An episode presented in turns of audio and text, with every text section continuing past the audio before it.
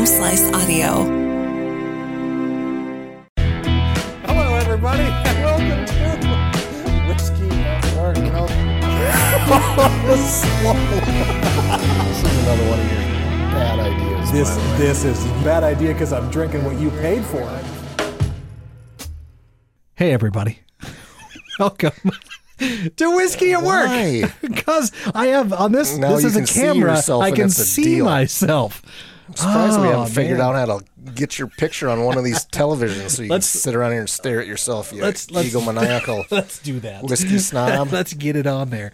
It is Mark Houston. It is Rob Henry, and it is Gabe Aldridge. Hello. How, how's everybody doing? With Good? the spirit of Dan Bruner. The spirit of Dan. Dan uh, couldn't be here today. He half Didn't- forgot didn't be and half today. got busy. That's That's I what he think. told us. Yeah. Well, I don't think this is Dan's favorite type of whiskey today. how do Although he's coming out? around. He's He coming is. around. One right? day. Yeah, yeah. He yeah. is. I mean, we've we've He'll we've be drinking the- peated whiskey in, in no time. I don't know about that, but I, I can I can get into the like I was telling you guys before we started. I went home and tapped into the spring version of the Shunkashuto after the Centauri. You have all four bottles of that. I do though, have all four, I, And- but I only opened the spring because you know it's It's spring. spring. You're so I got- predictable. I, I love got, it. I got a few weeks left before I can open the summer one. Oh God.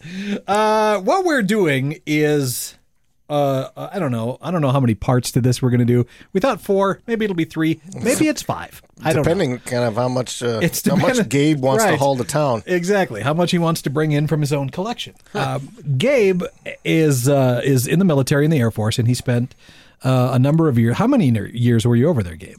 About five. You were five years in Japan. About five, yep. Okay. Uh, and that's where you kind of discovered this passion for not just whiskey, but Japanese whiskey in particular.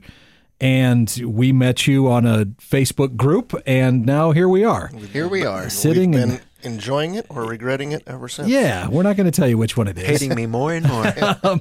but uh, it's this this has been fun to to learn about a whiskey that I don't think still a lot of people are super familiar with. They'll go into a liquor store and you'll see your standards and maybe you'll be like, "Oh, I'm going to I'm going to I'm going to up my game this weekend and I'm going to buy that bottle of Woodford." You know? I mean, they're not they're not turning around and looking behind them in a lot of these aisles. or or further down the aisle even. Exactly. Um, and so, Gabe, that's why it's been fun having you be a part of this because you are very well versed in Japanese whiskey. And last week we talked about uh, Suntory Toki, which I think is, we all agreed is kind of a good place to start if you're going to get into Japanese whiskey. That's almost to me is a place where anybody that wants to get into whiskey can start. It's so Yeah. light and, and Super easy sipping. easy and f- about half fruity, and you know even the that Shunkashuto Spring was a little heavier than that Toki. right. I would recommend that to anybody that wants to, you know, just get their mouth in that burn mode. You know, Right. even though it's not super hot. And it's been fun to learn about the, the history of Japanese whiskey, too. Uh, That's like, why you're here. That's why. That's why. Oh, that's why. Oh. That and his Finally, I know my 300 plus, his 300 plus bottles that he's got at home too. um, it's it's it's like I said, it's pretty fascinating history. Japanese whiskeys is pretty young, all things considered, when it comes to whiskeys across the world.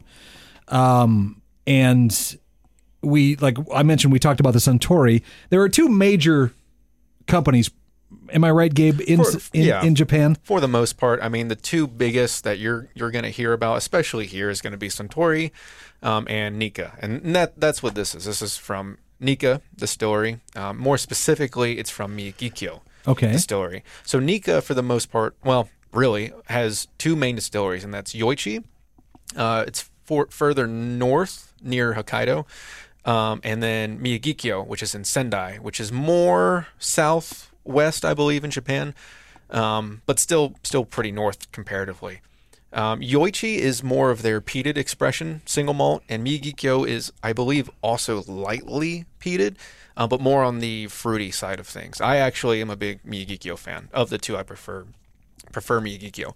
This is Nikka's grain expression. Okay. So from Miyagikyo is where they have their coffee stills or their their column stills. So as we've probably established by now, coffee grain has nothing to do with coffee the drink. Well, Rob, you, you made a you made a very valid observation that coffee wasn't spelled. Well, that's where I thought maybe it was named after John Coffee from the Green Mile, but that apparently is not true either.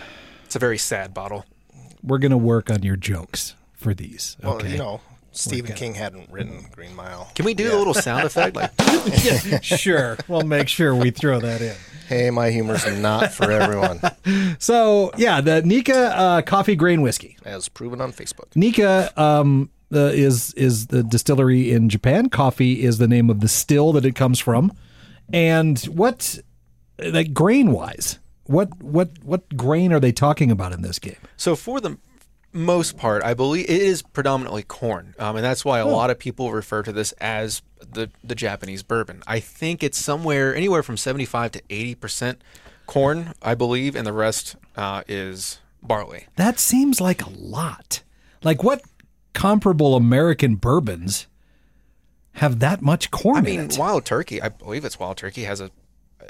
I think it's seventy five. They're pretty high? Yeah, most people are pretty high. Uh, Barton, I think, is another one that has a pretty high corn ratio. Eighty percent isn't unheard of.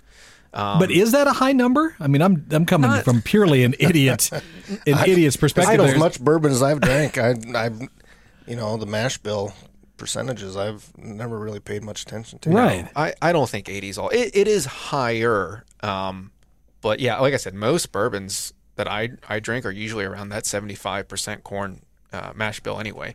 So yeah, this this is pretty high. And again, I, I think it's anywhere from 70 to 80. I'm not exactly sure.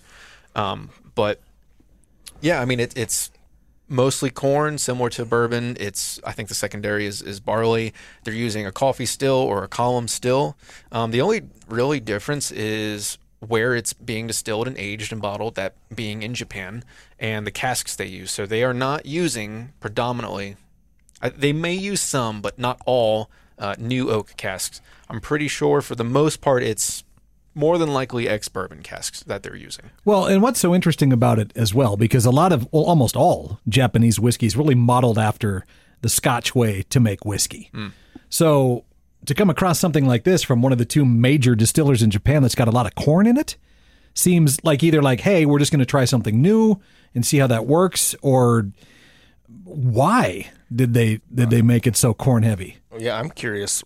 I mean, I I don't follow the Japanese agricultural community all Well, that closely. but Rob, I don't know. I wouldn't There's think so that they had websites. uh, they would have a lot of room to be growing a lot of their own corn. Is it? I mean, grown in is the corn from Japan as well? I'm not sure. Okay. They, they very well might be sourcing it. Um, and there's no rules against that. So this does fit all the Japanese whiskey regulations set forth by the JSMA. This is 100% Japanese whiskey. It's it's all grain that is distilled at Miyagikyo Distillery and bottled in Japan or aged in Japan, bottled in Japan. So this is Japanese whiskey. Um, it has a brother uh, Nikka Coffee Malt, which is not 100% Japanese whiskey. That has some uh, malt that was distilled at Ben Nevis Distillery that they, they mix in there. Now, I know we talked a little bit about this last week about these new rules that are coming out or that have come out recently in Japan. So, real quick, Gabe, what was it like before these rules and what has what has really made it change now? Um, It's kind of Japanese whiskey is kind of the Wild West, and it, it still really is. I mean, the the JSMA rules are not um, government binding. There is there is no legal backing to any of it. All of it is based upon if you're going to be a part of this association, kind of like the Scotch Whiskey Association. Um, these are the rules you have to follow. So, because they did put forth that rules, those rules, there are a lot of distilleries that um, are already meeting those standards. Okay. And they're going to keep meeting those standards and improving upon the transparency of which whiskeys meet those standards. Um, but, you know, there are still companies out there that export to the U.S. And if you're not part of the JSMA, there's there's nothing stopping you from calling it Japanese whiskey when it's not. Um, really, only applies to people who are part of that association. So we still got kind of a ways to go until So you some can- big so- changes are made. Yeah, so you can be just this crazy distillery in Japan and be like, I ain't following any of your damn rules. I'm gonna do whatever I want. I'm gonna put in we're throwing in actual coffee grounds into this one. Yeah. I mean that's and and they can lay They can. God, but- that's shady. So, I mean, the thing is, though, if they choose to do that, you know, they're not going to be able to work very well with other people, and you know, they, Sure. they might lose some money, or they might not get as much funding, or they won't get the marketing. But yeah, they they very well could. Um, my hope is that soon. Um, there will be some legally government binding document somewhere in Japan that lays out this is Japanese whiskey.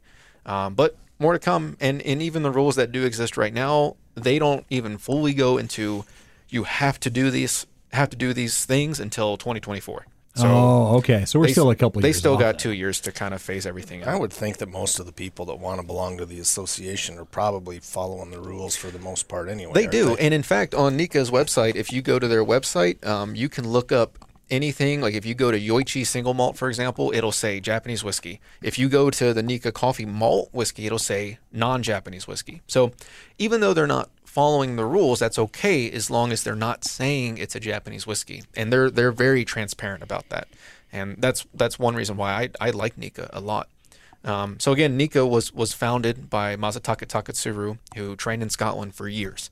He initially went and worked with Shinjiro Torii, started Suntory, um, and they kind of had it out. They kind of bickered for a little bit, and eventually Masataka left, and he founded what is known as Nikka, and he brought over some stills, the coffee stills being one of them, um, just because he he liked them. He thought they were they were good, and he wanted to make something involving grain, and Nikka Coffee Grain was was born. I think it this version came around in 2014. I think though. So it's a re- relatively young brand to begin with. Oh yeah, and there was what I call the Age Mageddon.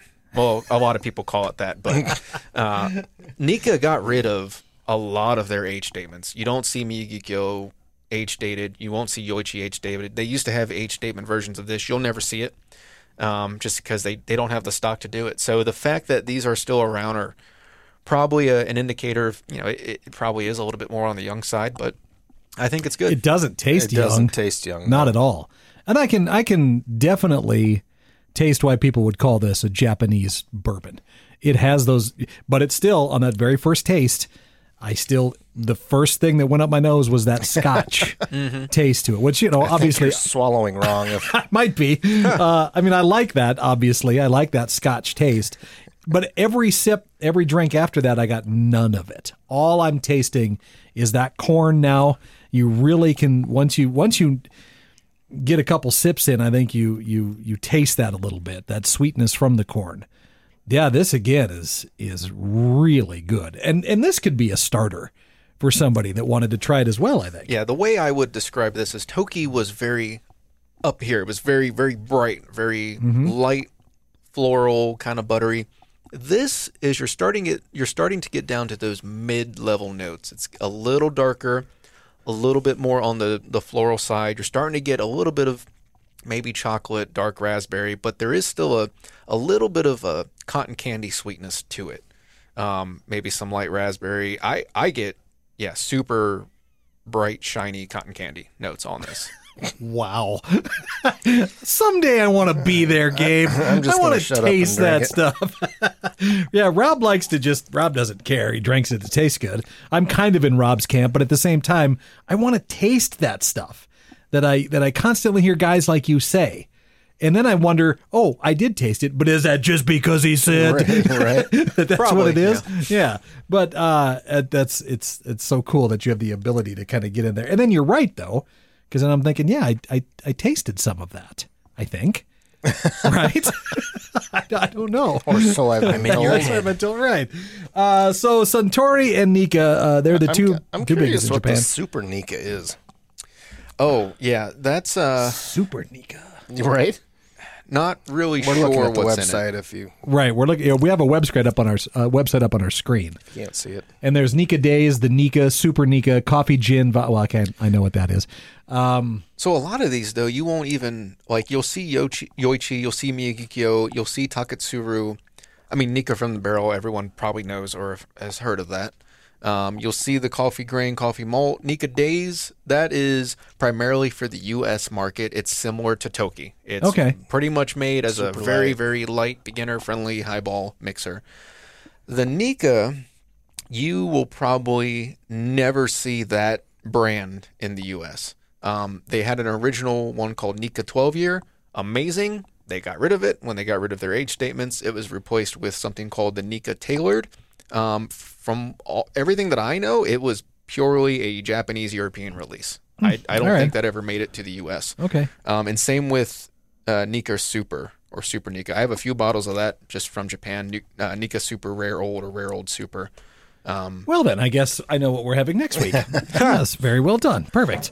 Uh, no, these are these are delicious. I would encourage anybody. And the nice thing is, I believe you can buy both of these here in our area. We found So, both of these bottles. The. Toki and the Nikka both, yeah. yep. yeah, you can find the Toki. Uh, you can find the Nikka most pla- or the coffee grain most places. I've never seen the malt here. Okay.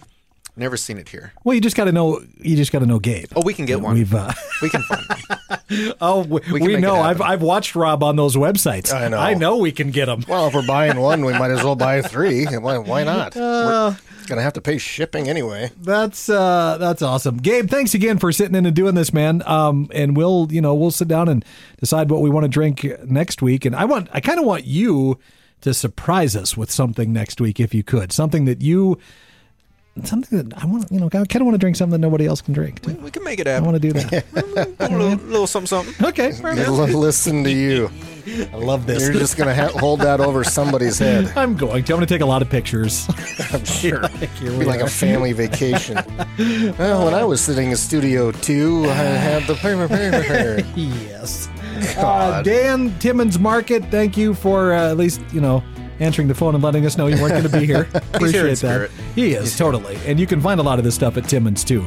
Um, I know he had the Toki and he's had the uh, the coffee malt there as well. So He has the, the coffee grain there. Yeah, he, Awesome. he brought the coffee grain last week. perfect. Okay, thanks you guys. Appreciate it. Thanks so much for hanging out with us here on Whiskey at Work.